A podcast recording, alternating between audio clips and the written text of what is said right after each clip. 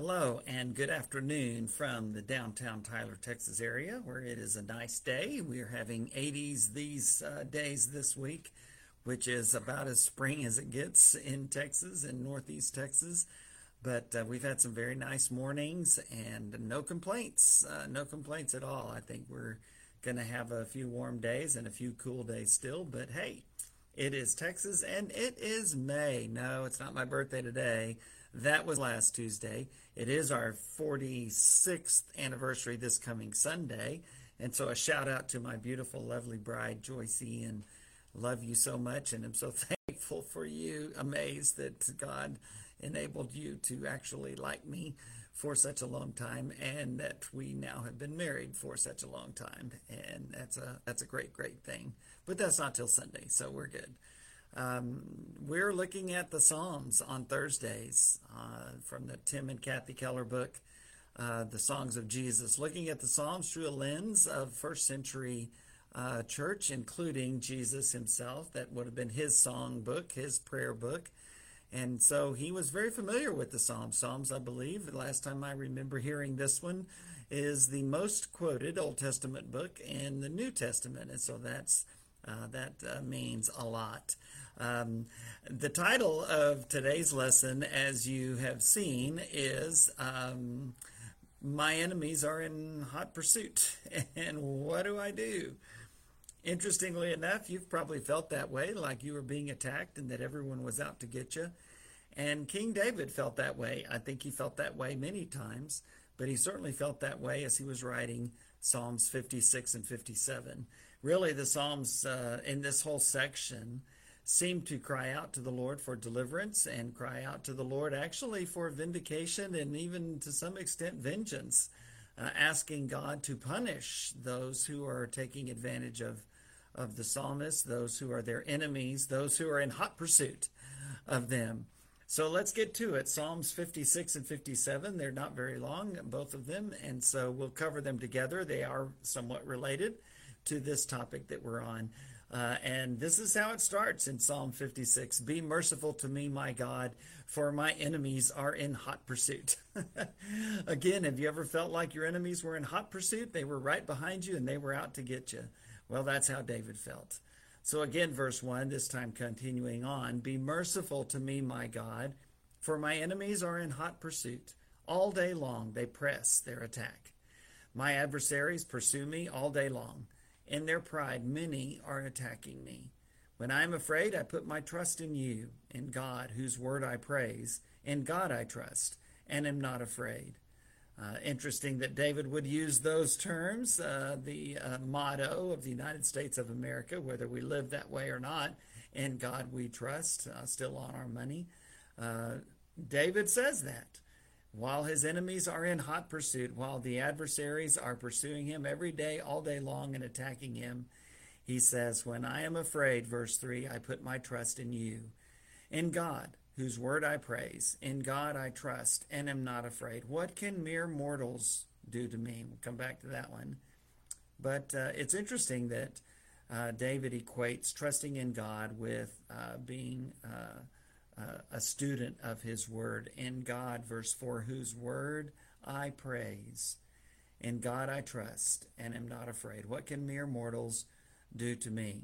If you're having trouble trusting God, maybe you need to get back into that little book we call the Bible. That's what David did. We've mentioned it before, and we're not there yet, but Psalm 119, the longest chapter of the Bible, uh, is all about the Word of God. I think that's significant. Verse 5 of Psalm 56. All day long they twist my words. All their schemes are for my ruin. They conspire, they lurk, they watch my steps, hoping to take my life. Because of their wickedness, do not let them escape. In your anger, God, bring the nations down.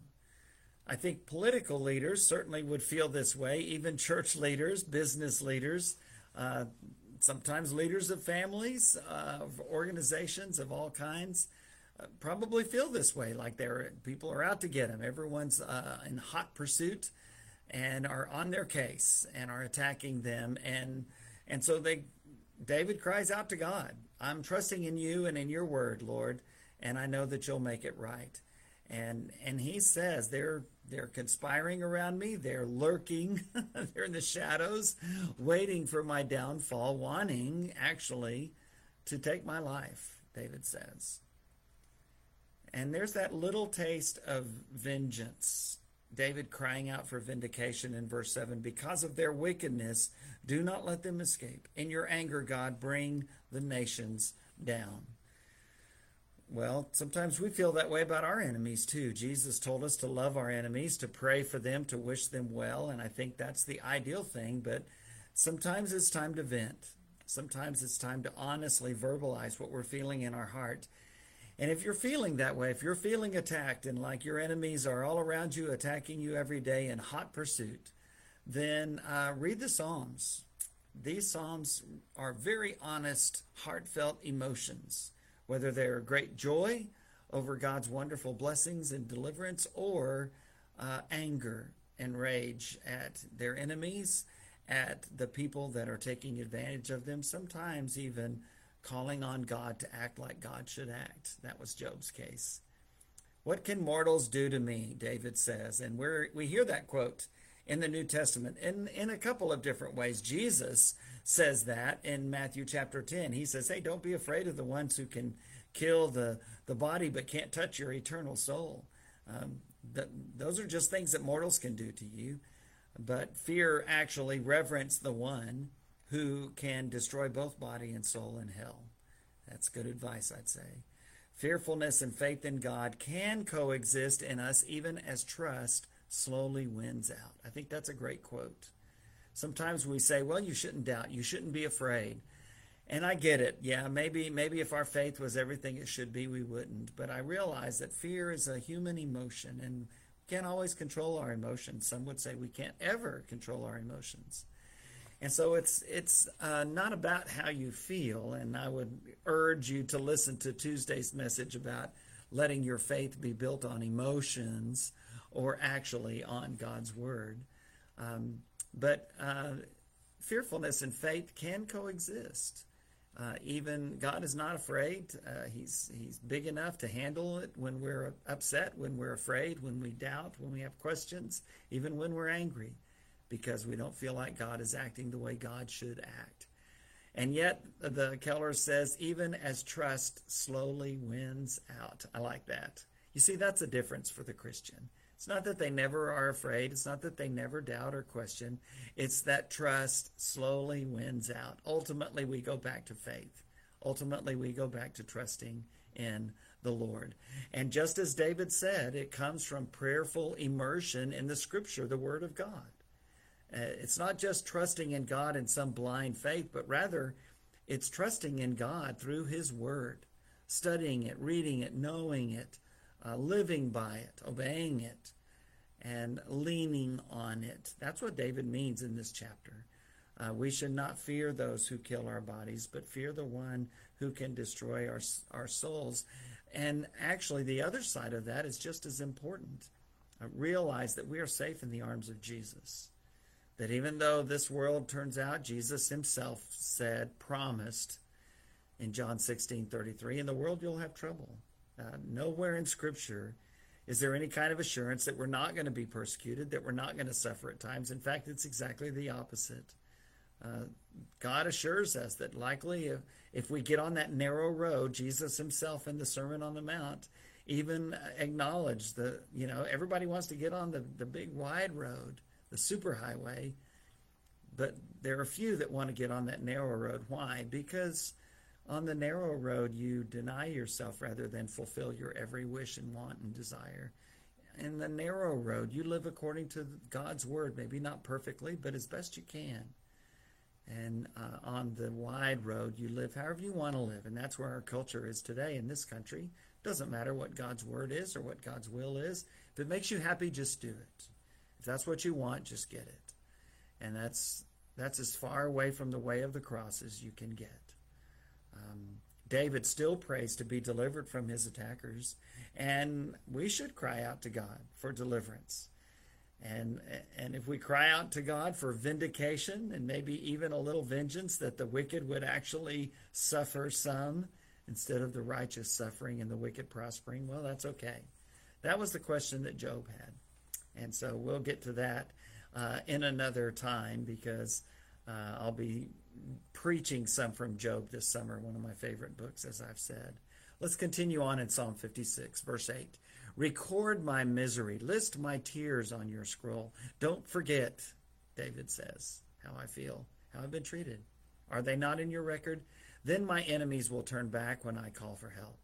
By this I will know that God is for me. In God, whose word I praise, in the Lord, whose word I praise. Maybe not good grammar, being so repetitive, but that's how important God's word is to David. The very next verse, verse 11 In God I trust and am not afraid. What can man do to me? Well, we might say a lot. Peter tells the, the people he's writing to who are being horribly persecuted and had been forced away from their homeland. They were refugees in what was probably modern day Turkey out of Palestine. And, and, and Peter asked that rhetorical question Hey, my trust is in the Lord. What can man do to me? And, we, and if I'm the people reading that, I would say a lot, a lot. And David could say that too. And yet he realizes that it's in God and God's word that he trusts and that he finds his strength and his confidence and his assurance. What can man do to me? I am under vows to you, my God, David says. I will present my thank offerings to you. Those are those fellowship offerings, sometimes referred to as they're they're not required by the law, but they're things that we give to God out of our spontaneous desire to uh, show Him our gratitude for His presence with us, for the deliverance that He has either given or at least has pro- promised. Verse 13 For you have delivered me from death, and my feet from stumbling, that I may walk before God in the light of life. As difficult of times as David went through, he knew that God would deliver him. And that was the 23rd Psalm that he wrote as well. But here he acts as if God has already delivered him, and maybe by the time he writes that part of the psalm, he had. But remember how it started. My enemies are in hot pursuit. They attack me all day long. Paul in Romans 8 asks the rhetorical question if God is for us, who can be against us? Who can separate us from the love of God? That is in Christ Jesus our Lord. And we know the answer is no one can. No one can. Well, let's look at verse uh, uh, at Psalm 57 uh, very briefly because it goes along with Psalm 56. Psalm 57, verse 1 Have mercy on me, my God. Have mercy on me, for in you I have taken refuge. I will take refuge in the shadow of your wings until the disaster has passed. He's undergoing a disaster. and yet he's saying, I'm not giving up on you, God. I'm not going anywhere. Verse 2 I cry out to God Most High, to God who vindicates me. He sends from heaven and saves me, rebuking those who hotly pursue me. Again, my enemies are in hot pursuit. God sends forth his love and his faithfulness. I am in the midst of lions. I am forced to dwell among ravenous beasts, men whose teeth are spears and arrows, whose tongues are sharp swords. Be exalted, O God, above the heavens. Let your glory be over all the earth. I think it's significant that in the midst of the disaster, in the midst of the hot pursuit of his enemies, in the midst, as he literally says, of lions, where he is forced to dwell, still he says, Be exalted, O God, above the heavens. Let your glory be over all the earth. Just as David cries out for vindication and deliverance, he also cries out in praise and worship for the one who maybe hasn't even delivered him yet. David doesn't know how some of those things are going to work out. He just knows that God is going to be with him, that when he goes through the valley of the shadow of death, as the 23rd Psalm says, that God will be with him and that God can protect him. Um, your rod and your staff, they comfort me. Um, for David, for Paul, for Jesus, and hopefully for us, the prayer is, Your will be done, Lord. And as the Kellers write, if it is better accomplished by our circumstances remaining unchanged, with our enemies in hot pursuit and in the midst of lions, uh, while we show our confidence in God and our trust in God, while the world is watching, then be exalted, O God, just as David says. We pray with the Lord, may your name be holy, hallowed be your name, your will be done. Um, and we understand that God will do that. One last part, the last half of Psalm 57, starting in verse 7. My heart, O God, is steadfast. My heart is steadfast. I will sing and make music. Awake, my soul, awake, harp and lyre. I will awaken the dawn. I will praise you, Lord, among the nations. I will sing of you among the peoples. For great is your love, reaching to the heavens, your faithfulness reaching to the skies. Be exalted, O God, above the heavens. Let your glory be over all the earth. He ends Psalm 57 just as he did Psalm 56. And of course, he talks about worship, and he talks about worship in the Old Testament way, where they had animal sacrifices, where they worshiped on the Sabbath instead of on the first day of the week on Sunday, where they used music, musical instruments. David was well known for that. Uh, Saul, King Saul, hired him to play so that Saul's uh, anxious spirit could be comforted. That doesn't mean it's okay for us to do it simply because King David did it. King David also had to dr- make pilgrimages to Jerusalem, had to worship in the temple under the high priest, had to observe the Sabbath uh, and the Passover uh, once a year, had to offer up animal sacrifices. None of those things carry over. But what does carry over is for us to give our worship to God from sincere, trusting, confident hearts. Uh, and so we sing because that's what the New Testament tells us to. In my opinion, I M H O, in my humble opinion, that's how I understand it. It's how the church understood it for literally hundreds of years after Jesus died and established it. But the point is not that question in this passage, of course. The point is to trust in the Lord. The point is, when our enemies are in hot pursuit, when we're in the midst of lions, we can still pray with David Be exalted, O God, above the heavens. Let your glory be over all the earth. We can still have those steadfast heart that David talked about, knowing that whatever happens in this particular situation, God will be praised and he will see me through it. Uh, his presence will never leave me.